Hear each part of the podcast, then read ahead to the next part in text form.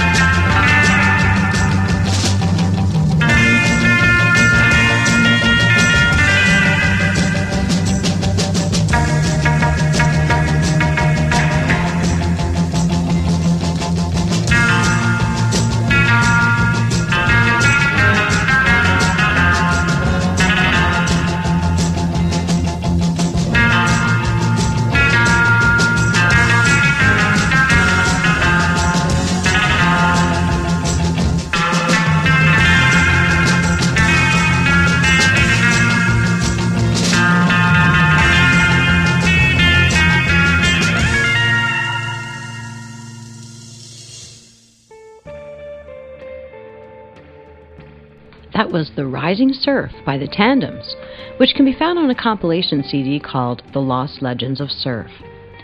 I started off that set with the wonderful Storm Surf by the Surfaris, followed by the song Hurricane Beat from the band The Hurricanes. And after that, we heard the dramatic and beautiful Pintor by the Pharaohs. That comes off of a great compilation album called Wild Surf. Okay, lots more classics yet to come. Here's a bluesy little number made in 1963 called King Surf. This is by Dave Myers and the Surftones, and it's off their classic album, Hangin' 20.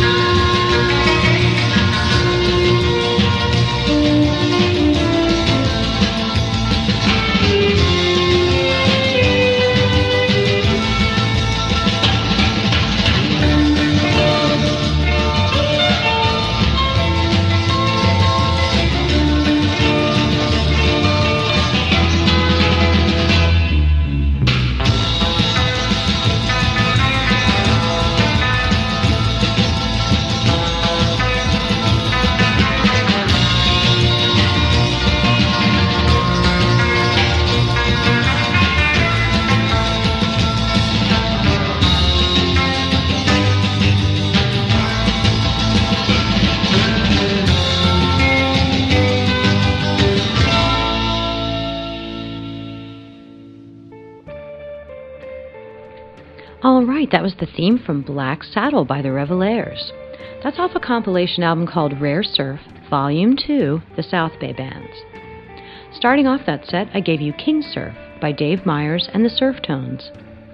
After that, we heard a fabulous song from 1964 called The Jester by Jim Messina and his Jesters. Incidentally, Jim Messina later played with Buffalo Springfield, and of course, he gained most of his fame and notoriety playing later with Loggins and Messina. Personally, I think he should have stuck with Instrosurf. I mean, seriously. Following The Jester, we heard a lovely tune from 1963 entitled Wayward Nile. That's from Orange County band The Chantays. Okay, lots more classic surf yet to come. Here's another great tune from 1963. I think this has got an awesomely grungy garage rock feel to it. This is called Ghost Wave by the Vistas.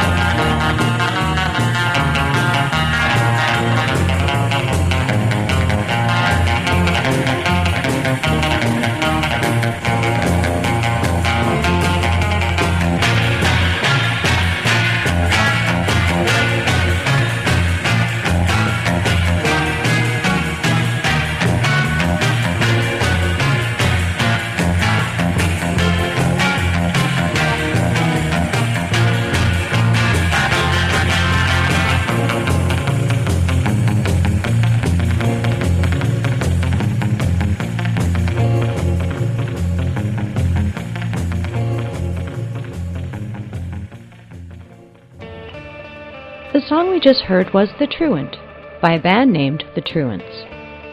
At the top of that set, we heard Ghost Wave by the Vistas, followed by the tune El Gato by the Shandells. And after El Gato was a song called Beyond the Surf by the Tornadoes.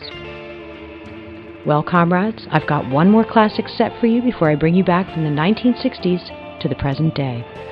The next song is from 1964 and it's called Our Favorite Martian from Bobby Fuller and the Fanatics.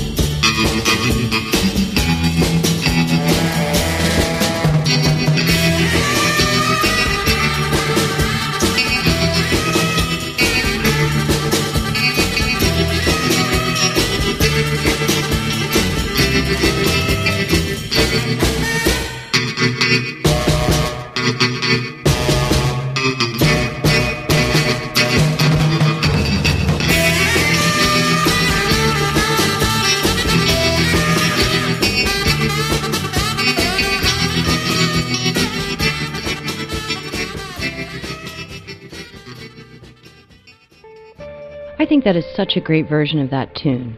That was Jezebel by Al Casey. I started off that set with Our Favorite Martian by Bobby Fuller and the Fanatics. After that, we heard a song from 1964, Smoke and Stack, by Sydney Australian band The Aztecs. And finally, after Smoke and Stack, we heard Mar Gaya by that not very prolific but extremely influential surf band, the Fender Four. Now it's time for the second half of the interview with Ivan Pongracic and members of the Madeira. This was taped at the first annual Surf Guitar 101 convention. Please stay tuned.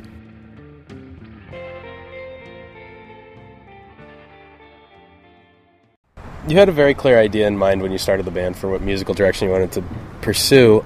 Uh, what changed or what was different the second time you entered the studio to make an album? Um, okay, uh, I guess speaking as the primary songwriter, um, I really just wanted the album to be more diverse. Uh, Sandstorm was kind of um, Take No Prisoners. You know, there were a few slower songs, but it was really an aggressive album. And uh, I wanted to just have something that was yeah, more diverse. And um, we talked about it and Patrick also started writing songs that were a little bit in a different vein, and I think we accomplished that. So uh, there are still very aggressive songs on the album, but uh, we also branched out in a few directions that we did not pursue before. I'd never pursued. Nice drumming. Thank you. Thank you. so where were you? Um, what was I saying? Oh, did yeah. So pursuing, uh, just wanted to do some things that not done either with the Space Cossacks or we had done in, in the Madeira. Um, and uh, you know, bringing in the basics, for example, and uh, having much more texture, um, more acoustic stuff, actually. So um, I really, you know, extremely pleased with how it came out. I think it really met all of my goals. Tried to hit the ride more than the hi hat. you know, he's not joking. It's true. you were more of a hi hat drummer? I was more of a hi hat drummer before, but uh, I've seen the light. and uh, ride's where it's at. Cool. Yeah. Did you go out and buy yourself a nice big I did change. I did ride. change ride cymbals from the first to the second album to get rid of the ping. I had a real modern studio ride and went to a more dry, uh, heavier uh, ride cymbal, more Yeah. traditional. So Dusty approved. it actually is the uh, Sabian El Sabor, which uh, I uh, first played on Dusty's kit when we were out here two years ago and fell in love with it. So Yeah, I think I, we all actually just try to go an extra step. I mean, I ended up getting a, you know a Showman, the '64 Showman that I was recording with this uh, for this album, and uh, we used vintage mics for this one, um, and uh, you know just really tried to take the extra step to capture the sound as in a vintage way while still keeping it clear and hi-fi, I guess, um, but have it warm. And you know, I think Sandstorm in part was a little harsh sounding, and um, so I was really aiming to have a warmer sounding record, and uh, I think we did that. I think so too. Well, thank you. Did I ask you the question about you guys uh, being living separately and what was going to happen in we the started future? off. Oh, yeah. off- Before I recorded? yeah, we started off living together, and that just got weird. Yeah. So then we decided to live separately. Ah. It was a little too Partridge Family. It was kind of like uh, which Beatles movie was it? Help. Help. Yep. Yeah. Well, I'm going to assume we didn't record that question. I don't think we did. So, yeah. um, I understand that you have been asked to take part in the Sound of the Surf documentary, which is quite the honor. So, why don't you explain to us a little bit about what that is and what they're asking from you?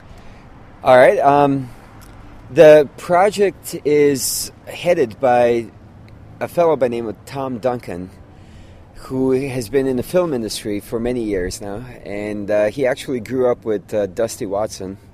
They're old friends, and um, he has been a mu- fan of surf music for many years, and thought there was really something that needed to be done to popularize the genre and he thought doing a documentary about it would do that. Um, John Blair ended up getting involved, and he is doing all the script. He's doing all the interviews, um, and what it's going to be is basically a recap of history of surf music.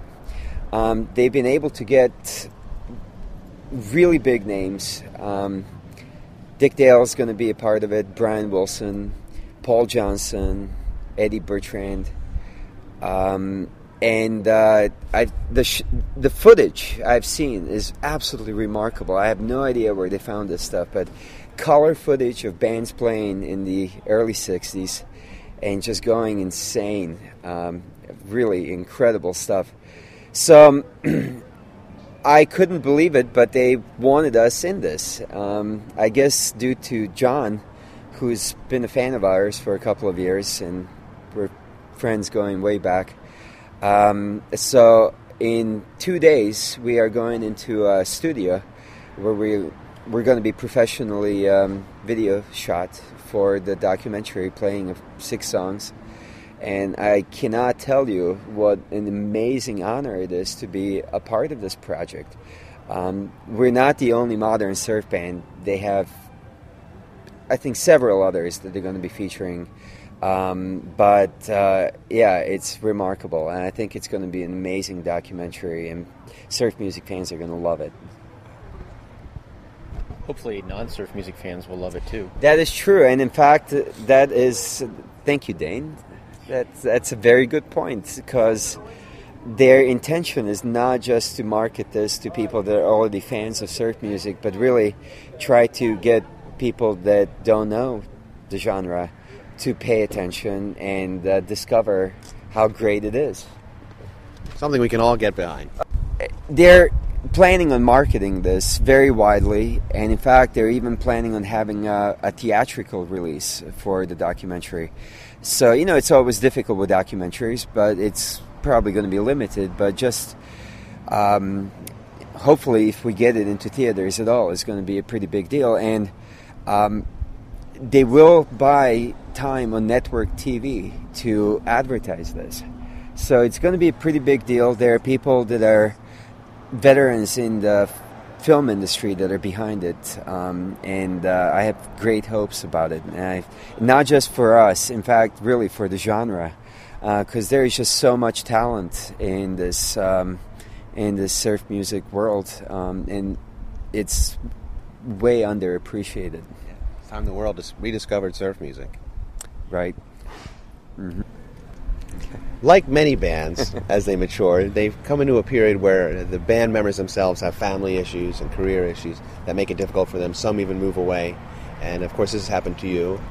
And we're all wondering if the Madeira will continue on and continue on to record and, and to play live and, and what your plans are for that. Uh, we are definitely going to keep playing. We don't have um, more plans than that at this point but uh, actually asked the band this very question a month ago, and everybody said we're going to keep playing. So the new album, well, the album is new. It just came out two months ago, so we have no plans of recording anything at any point soon. But um, we'll see. We'll take it um, a month at a time. I think you know it's about time that we split up and, and did some solo projects, and then uh, came back together find ourselves. Find ourselves. Yes, because this is becoming very stifling. Right. Yeah. There's just so much more I need to express. I know. That, uh, I think we're all holding each other back, Right. actually.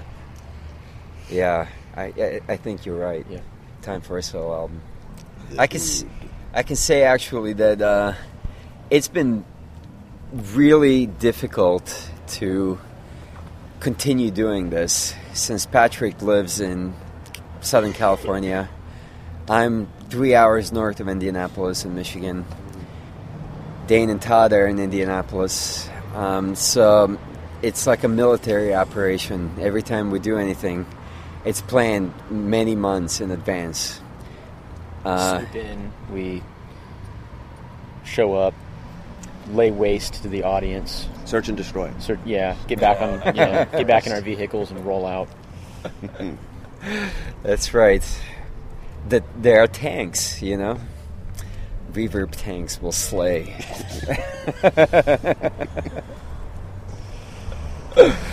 so we bring the tanks out, the heavy artillery. rolling. Yes.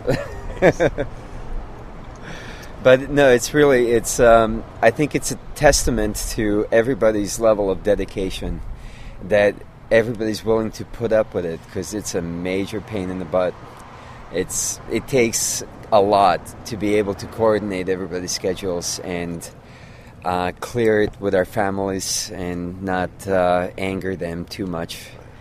Um, We have not yet had a situation where we show up to a gig and one person had forgotten. So I think that's that says a lot there. That is a good sign. mhm. I can't say I've had that experience. we, we have had we did have that happen in the Troubadours once. Who's that? It was Jim. We were going to play in. Oh, oh yeah, but I think he purposely did that. yeah. Oh. Sabotage. Yeah, he was ready to leave the band at that point. Which, you know, would have been nice if he had told us. There ahead are of time, healthier but- ways to bring that out. yeah. Well, I'm sure I speak for everybody in the surf music community and in the world at large in in telling you how much we appreciate the effort that you are making to keep the band together. And we Well, look thank you, very much forward to your next project Thank and you, to seeing Danny. you again as many times as possible. I know I am. Thank you very much. You're Thank welcome. you. We hope honor. to be around for a long time and hope to see all the surf music fans wherever they may be. We uh, do get around a Maybe- fair amount. So Yeah, maybe someday we could like go to a show and someone would cover one of our songs. That hasn't happened yet. that's the dream. yeah. I'll plant that seed there on You hear Surf that, Guitar 101. Thank you, Danny, and thanks to all the members of the Madeira for that great interview. Okay, surf comrades, the next two tracks I'm going to play for you are off the fantastic new album Outside Break from the Surf Coasters. This first song is called Breakout, and it happens to be my personal favorite on this new CD.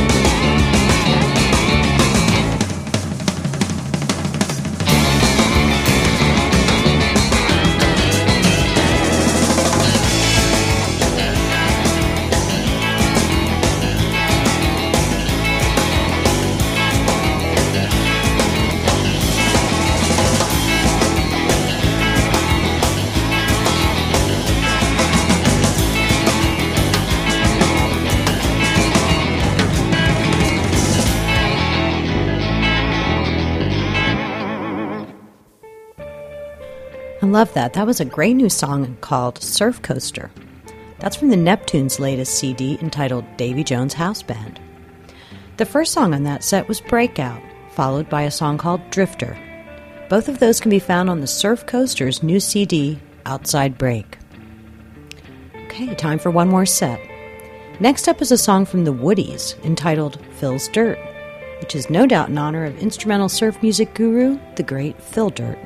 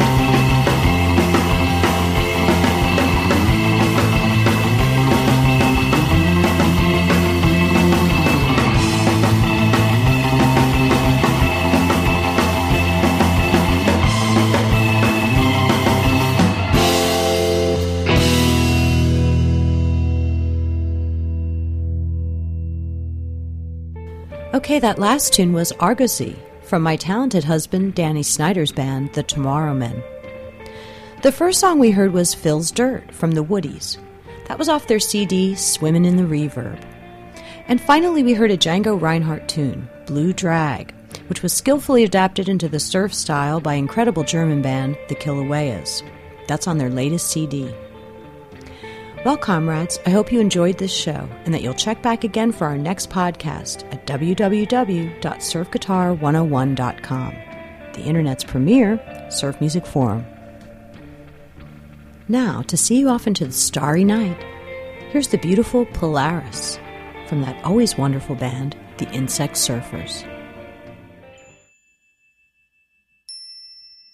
Until we meet again, surf fans, this is Lady Reverb who hopes you'll keep your music alive, the love in your heart, and that reverb tank in good working order.